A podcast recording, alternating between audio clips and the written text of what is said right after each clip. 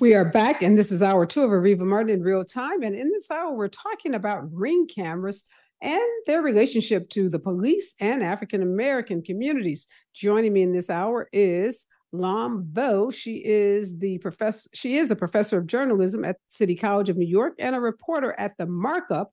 Also joining us is Dave Maass. He is a director of investigations at the Electronic Frontier Foundation and head of the Atlas of Surveillance Project. Welcome, Dave, and welcome, Lam. Uh, let's start with you, Lam. You broke this story. So tell us what led you to, uh, you know, what was the impetus for you to even do an investigation on these ring cameras? And what did you find as you were doing your investigation? Oh, thank you so much for having me. So, I was interested in this because we all know what social media is like. If you've been on Nextdoor or Citizen or Neighbors, which is what the story is about, the social platform that's part of Ring cameras, you notice that there's a certain way in which people tend to speak about, let's say, Black and Latinx folks on those platforms. And when I found out that Ring the camera um, the camera system that owns neighbors the social platform works with police i really wanted to see what kind of information is being sent to police and mm-hmm. so we looked into um, there are 2604 police departments across the country that currently have special access to neighbors which is the social platform that's attached to ring doorbell camera users if you own a ring doorbell you can see something suspicious, so to speak, and then put it onto that platform. And whenever you put something on that platform um, that is considered a crime, it gets automatically forwarded to a police officer who uh, might have signed up for that particular service.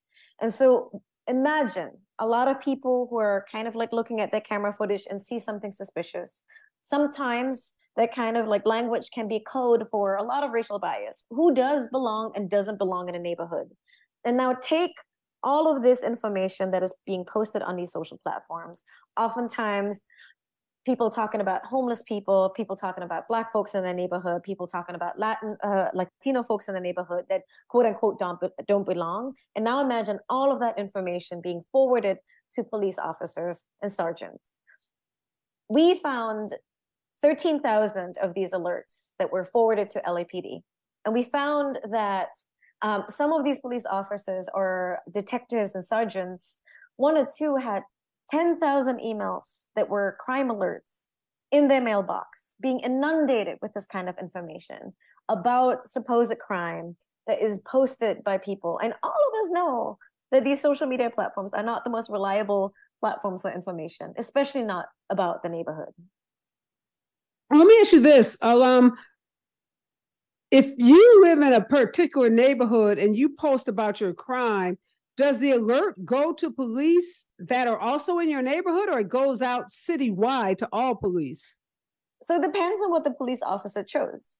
Ring courted LAPD very early on and brought on uh, and trained them up according to emails that we found through public records requests. They um, were helping them navigate the system. So if a police officer wanted to have a bunch of different alert zones, they're called alert zones. If they wanted to just get a lot of information, they would. If they wanted to go into specific neighborhoods, they could select that too. So it's really up to police. Um, so there's no geographic connection between. So if I live in, say, Beverly Hills, and mm-hmm. I'm making a report of some suspicious conduct, a police in, you know, downtown LA could get an alert about that suspicious behavior in Beverly Hills? If they w- were signing up for that zone, yes. Okay, and then did in your investigation, what would that police do? Because obviously the the police that's in downtown LA doesn't have jurisdiction over a crime that's happening in Beverly Hills. So mm-hmm. what would happen? So, two things are important to know about the story. Imagine you being constantly told over and over again through social media that Black people don't belong in a certain neighborhood. And then you might, over time, internalize that into your way of understanding the neighborhood, right? The second thing that's really important is that they hear disproportionately from people who are white. So there's been a few studies um, that were done. People who are richer and um, people who are whiter tend to post more on these social platforms, which means that the community that police hear from if they're using the service is disproportionately white and richer. And so imagine them thinking about who is the community that they're serving, what are the needs and what are the concerns of that community. Those are the kinds of messages that they hear. So they might be using it to do investigations, but most of the time it's just something in the inbox that kind of keeps on coming in and keeps on bringing in thoughts that oftentimes have a lot of coded racial bias in them. So, Dave, jump in here. Uh, you know, how much do people know about this when they actually purchase these cameras? And then, are, are there any, uh, you know, warnings given to you when you walk on someone's porch or you come to someone's house that you're being recorded? Like, what are there any, you know, requirements that you notify people that they are going to be recorded and that their information could be sent out to these uh, police through these alert zones? Well, you know, this is really, you know, comes down to Ring being a company and they want you to get as invested in their program and their software as possible. So when you buy a camera, they're promoting it at you. If you register your camera, they're going to, you know, send you promotional emails to try to get you involved in neighbors as far as you know whether you would know i mean if you know what a ring camera looks like then that's basically it you know maybe there are some people who have taken the extra step to add a you know you're being watched right next to their like beware of the dog sign but that isn't necessarily common practice for a lot of people. So i think that a lot of people see these doorbells and they don't notice they're there and so they're showing up on video. But it's not even just that like you don't have to go up to somebody's door. I mean these cameras and they're not just cameras they're cameras and microphones. So these cameras are capturing things out in the street kids walking by houses. It can pick up conversations for like dozens of feet so it might listen to people um, and then it's you know people are you know like like Lam said people are getting this like you know these very aggravating push messages and it's, it's getting them wound up and it's they're internalizing it psychologically getting addicted to this app like they would anything else. Um, but also you know remember ring will be pushing to people's phones as well anytime somebody walks by their house. And so that also can be addictive. And then that's where you start seeing people reporting stuff more to to the neighbors app pushing out anything that they see as out of the ordinary as suspicious or just taking out their aggression on people they don't know are there any regulations? So you just said you can have a ring camera on your door and it literally can capture people walking down the street. It can record conversations. Now, obviously, you probably don't have any reasonable expectation of privacy when you're walking down a public street in a neighborhood, but it just seems like this is a whole lot of surveillance taking place of individuals by non-trained personnel, right? So I don't have any training in you know, how I protect someone's privacy rights or constitutional rights to privacy. I just stick a camera on my door and now have all this footage of people, uh, some I, who are visiting me and some who are not. I mean, absolutely. I mean, we're seeing a merger of the police surveillance state and the sort of citizen, and put that in big quotation marks there, um, you know, the citizen surveillance state, where police are leveraging their average person or often the average white wealthy person to help build out their their surveillance network. Now regulatory wise you know there are some states where you do are required to put up a sign or some cities where you might be required to put up a sign if you're recording something. There are definitely some laws out there about where you can record audio. But you're right like the the the expectation of privacy walking down the street can be somewhat limited. Now that said I have seen dentists' office inside of buildings put a ring camera out front. And I certainly feel at least like I have an expectation of privacy when I'm walking into my doctor's office. Why uh, just just curious, why why a dentist? I mean, what a I, dentist concerned about? I don't know, Areva. I'm not a dentist. uh, definitely a much more lucrative. It just kind of struck me like, okay, is there something going on in the dentist office that we need to be aware of? No, they just want to know who's at the door before right. they come. You know. And they those cameras are so ubiquitous now. They're so cheap, and what's also important is that people feel safer, even if they might those cameras might not prevent petty theft, right? Like there's been a few studies. I literally talked to a porch piracy expert, right? Someone who studies package theft, and he mentioned that they of all the videos he studied people if they steal a package they will still look into the camera and take the package with them you know and so there's a lot of things that seem to be selling you sort of like a, peace of mind through surveillance that don't actually give you an effective way of preventing crime.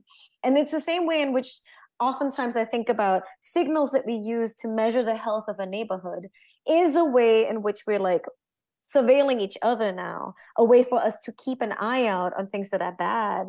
Is that really the most productive way in which we can discuss the health of a neighborhood, right? Shouldn't we understand if everyone like is everyone in our neighborhood housed isn't that a better way of measuring like whether a neighborhood is doing well or not there's definitely a lot of consumerism that is steering us towards this what some experts maybe dave would call lateral surveillance we start looking at each other and looking at each other with a lot of suspicion.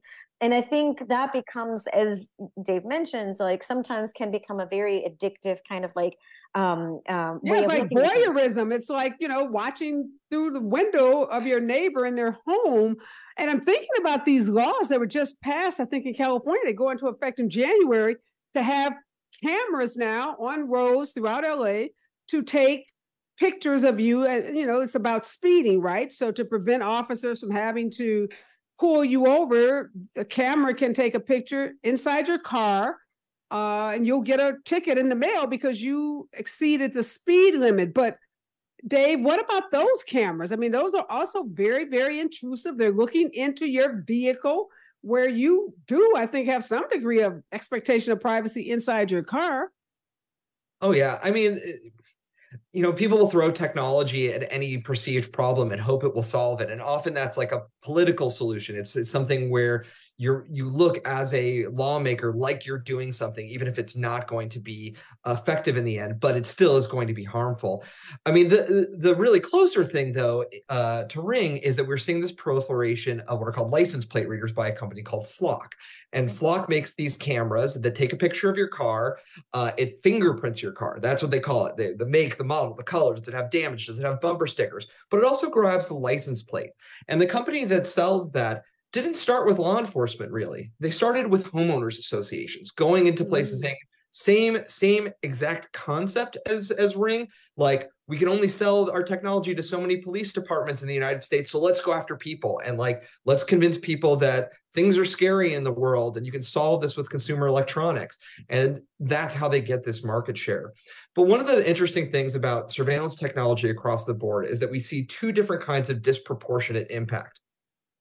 Oftentimes, it results in commercial businesses, high end retailers, white communities, you know, wealthy communities, homeowners associations with like gated communities all see this like additional benefit of that law enforcement is going to respond to them more often because law enforcement has more data from these cameras and these license plate readers and ring.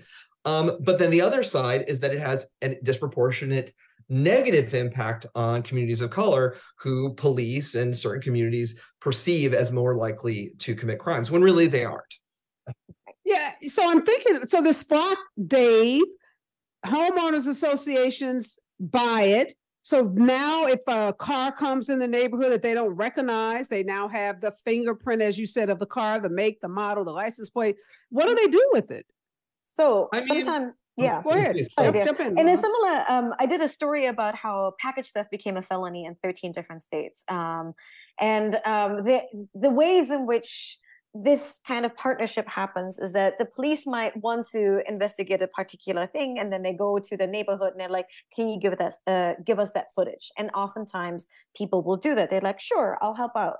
And so what's interesting is that there's this uh, consumer like deputization that's happening think mm-hmm. about the idea of like i think in, uh, informally sometimes i would talk to my editor about this as a snitch network it is the automated way in which mm-hmm. a lot of this kind of like talking to police supplying police a lot of information is suddenly put into a much more streamlined hyper engineered sort of platform and that is really really um, important to kind of consider we have an old dynamic that has existed for a long time a lot of homeowners associations, people who are generally more wealthy, generally whiter, working with police. But now we have technology speeding that up and making mm-hmm. it much more efficient. And that's what Neighbors did. This is what Flock Safety did, as uh, Dave mentioned. And that's what so many other companies are kind of like in the market for as well. Right. So now, uh, Dave, a police comes over there investigating a home robbery, home invasion robbery, and the neighbor says, "Well, wait a minute, I have this Flock footage, right? I can show you every car that came in the neighborhood, you know, for the last week." Is that how they're using this this data from Flock, this car fingerprint? All right. So with Ring, I'm going to talk about Ring and Flock because they're they're very similar and they have integration um, through another company that I'll talk about.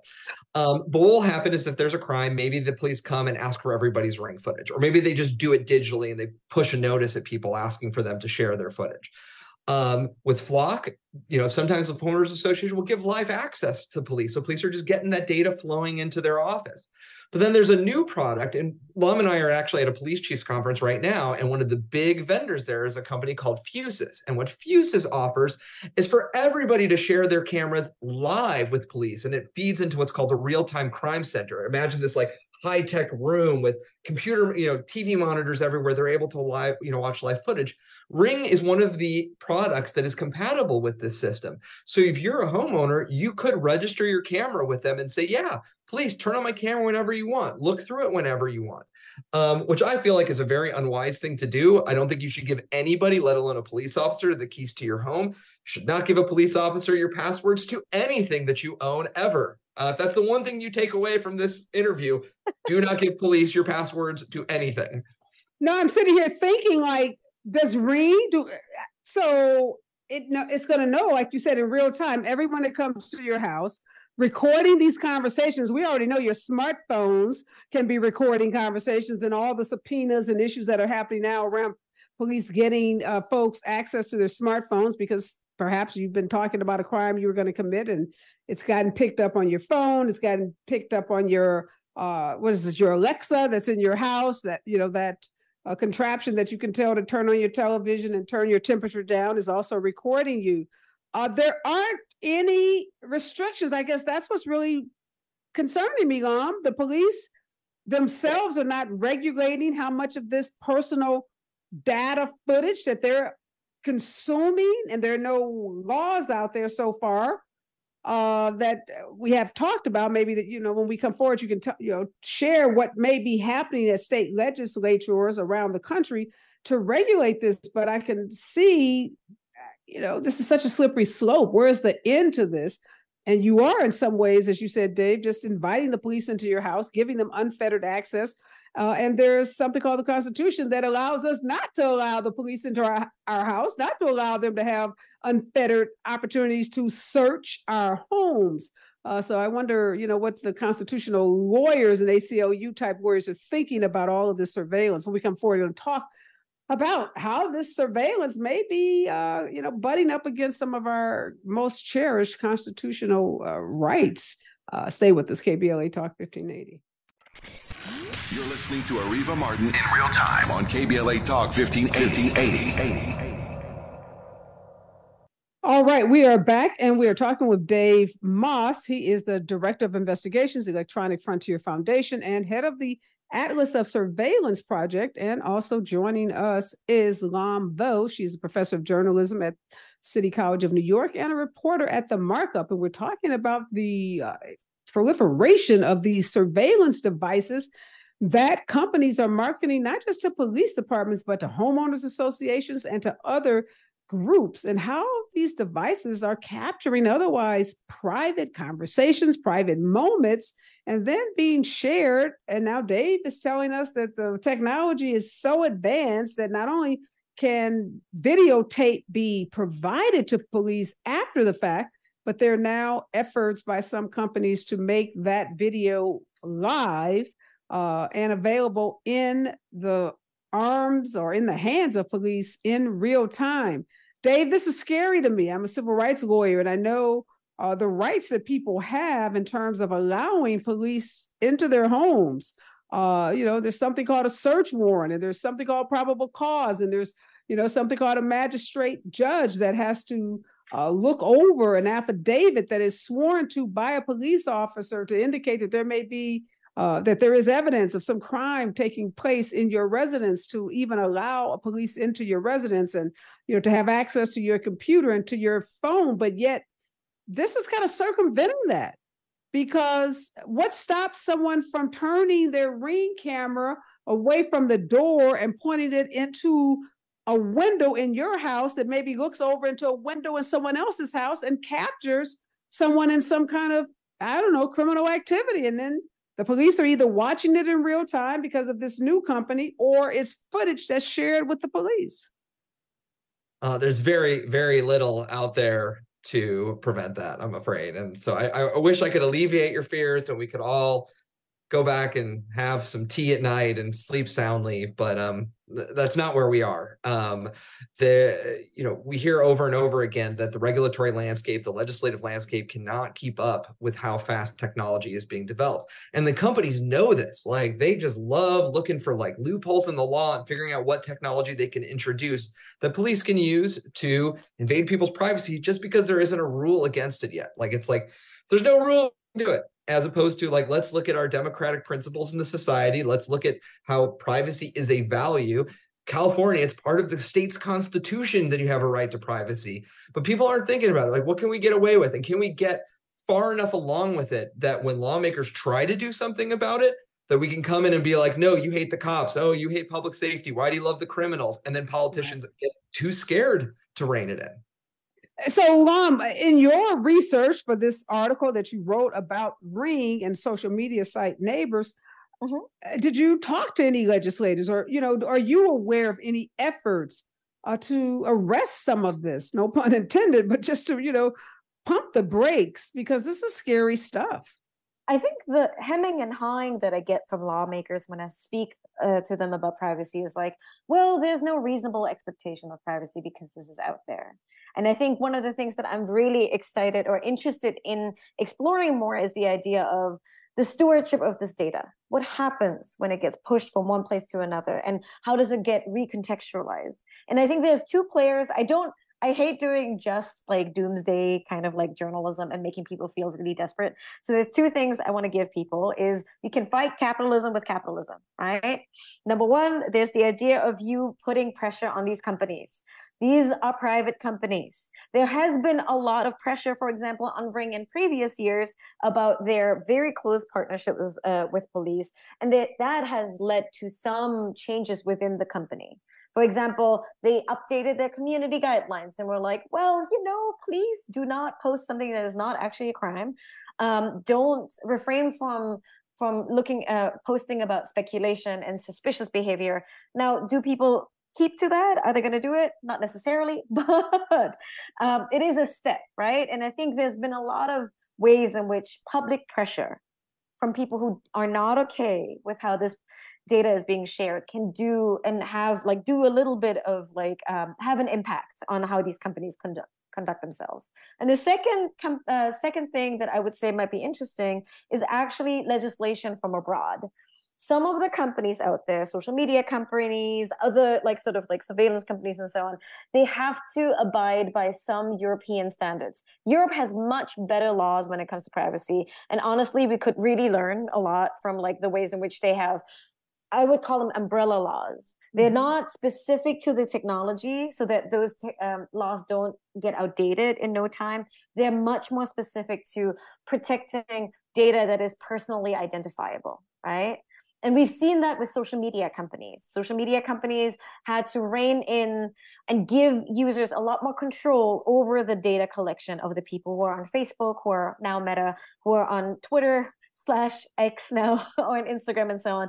And now we have this like sort of like um, side effect from these companies having to abide by European laws. And I don't know, maybe maybe some legislators would learn from that and um, try to implement something good for that. So, Dave, you're at a police captains or police officers convention. And we started this conversation by talking about the disproportionate number of African Americans, Latino people who are disparaged on these social media platforms that like neighbors that's associated with the ring camera in particular and these you know becomes a form of racial profiling i've had clients contact me saying that you know their neighbor is you know posts these really outlandish things about them when they're just doing ordinary things like gardening in their backyard or watering their lawn and the neighbor you know goes on one of these platforms and talks about them as if they are somehow uh, a criminal or you know an intruder or someone that doesn't belong in that neighborhood. Have you seen any technology that's trying to address what has essentially become for a lot of these sites racial profiling by neighbors of people of color? And, and again, taking very innocuous activities that people of color are engaged in and somehow elevating that to suspicious conduct, suspicious behavior. So I don't want to say that there was nothing there, but I can say that I don't think I saw anything. There were definitely panels that tried to address issues related to racial bias in policing and how you deal with your community, how you recruit more black officers, that sort of thing.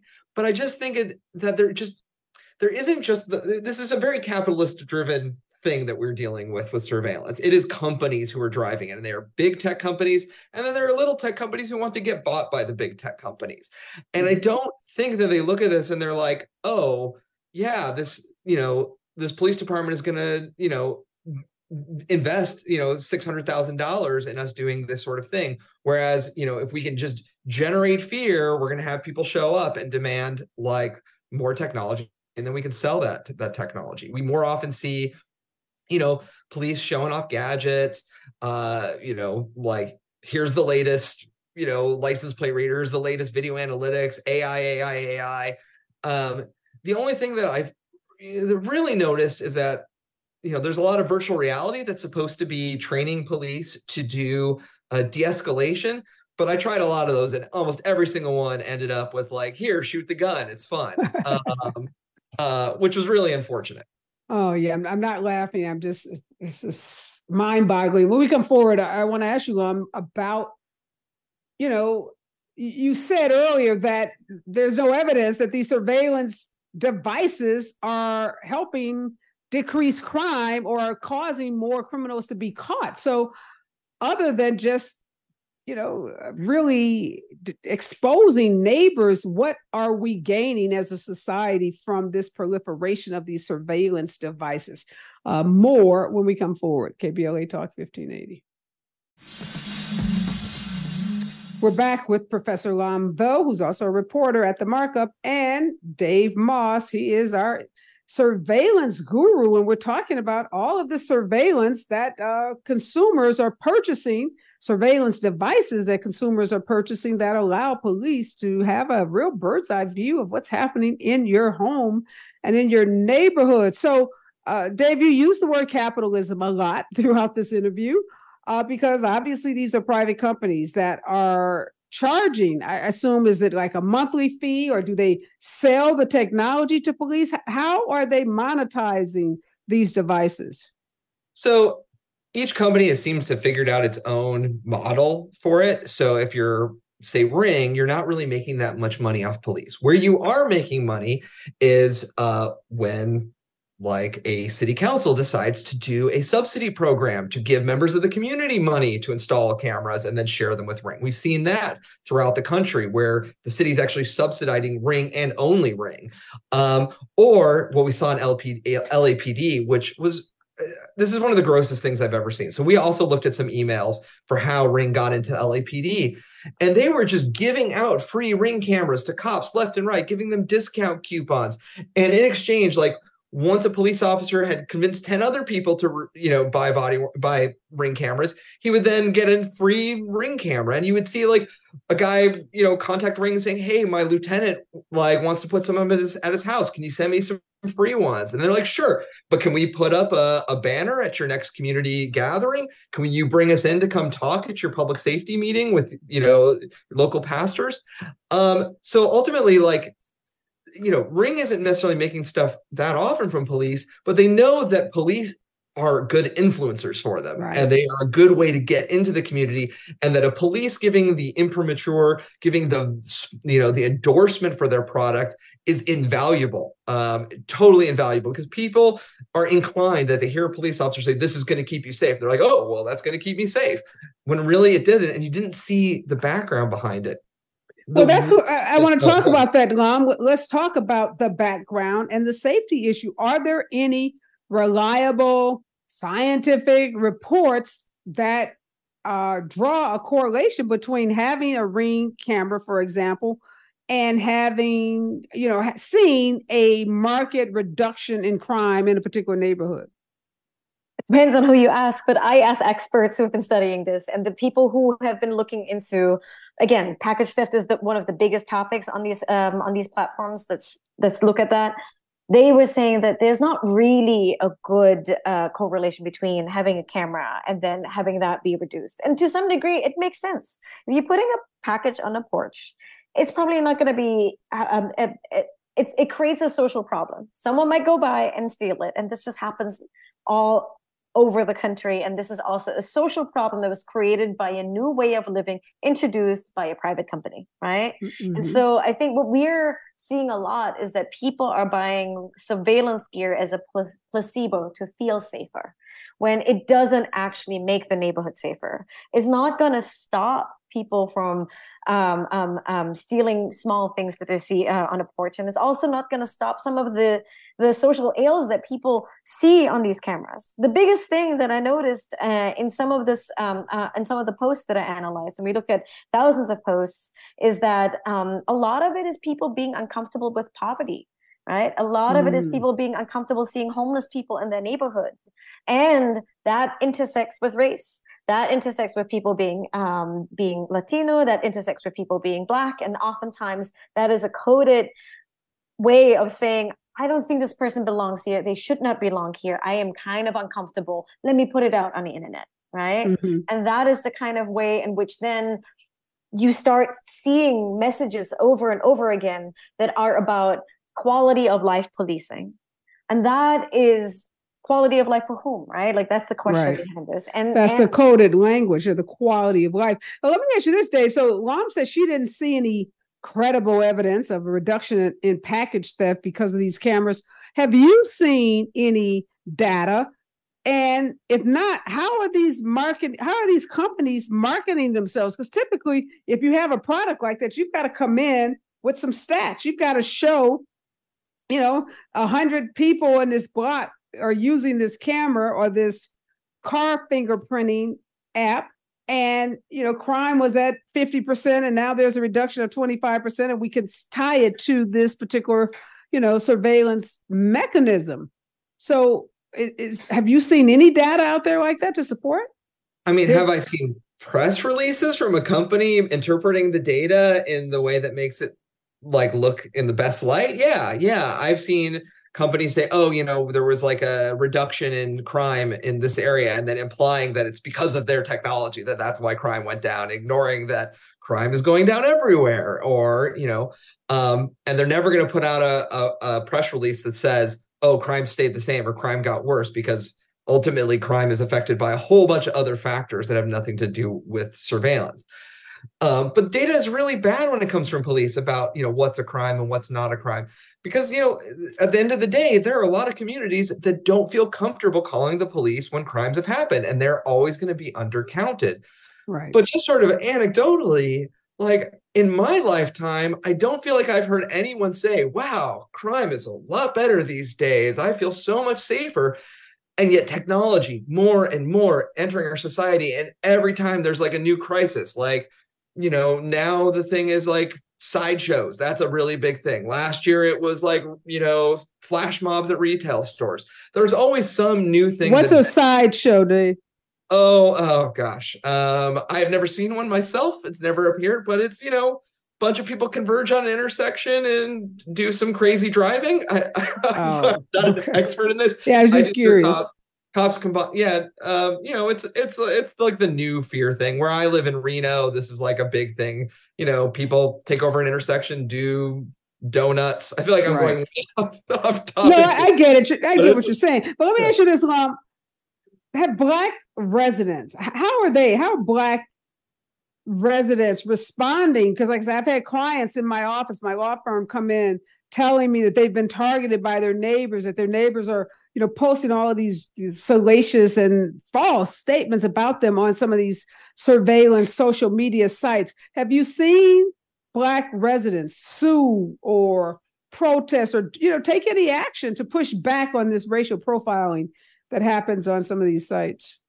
You know what's really sad is that I think the people I talk to, they I just remember them telling me, well, you know, it is what it is. You know, we have no reasonable expectations of this. And like a lot of people, I think in general, overall people have kind of given up on their mm. privacy, right? And mm-hmm. then on mm-hmm. top of that, oh wow, racial discrimination from my neighbor, this happens. I'm just going to live my life, you know? And I think I've seen a lot of this kind of like resignation. I will say that there is a way of you feeling more empowered if you learn about the technology and can speak in that vocabulary and push back.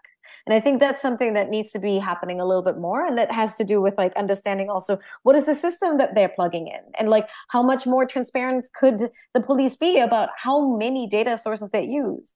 If people were feeling more empowered, maybe they would also speak up more. Good point. And so, David, let's try to end this on a positive note. I don't know if butterflies or bouquets are going to float past your face, but uh, what's going on with, you know, tell us, let me start over. Are there any positive ways that these surveillance cameras and apps uh, can help communities, whether it's a community of color or not? Have you seen these surveillance you know m- mechanisms be used in a positive way Oh, that is such a hard question. Um, the thing that comes to mind um, was in Vallejo, California, where they had applied image recognition technology, um, uh, various various kinds of recognition, not just image, but you know, various artificial intelligence to try to analyze body worn camera footage and audio to see if police were me- be misbehaving, to try to catch police and identify people who were working against policy, maybe verbally abusing people. And it was very short-lived because the police union came and killed that program in Vallejo. And so it doesn't it doesn't exist anymore.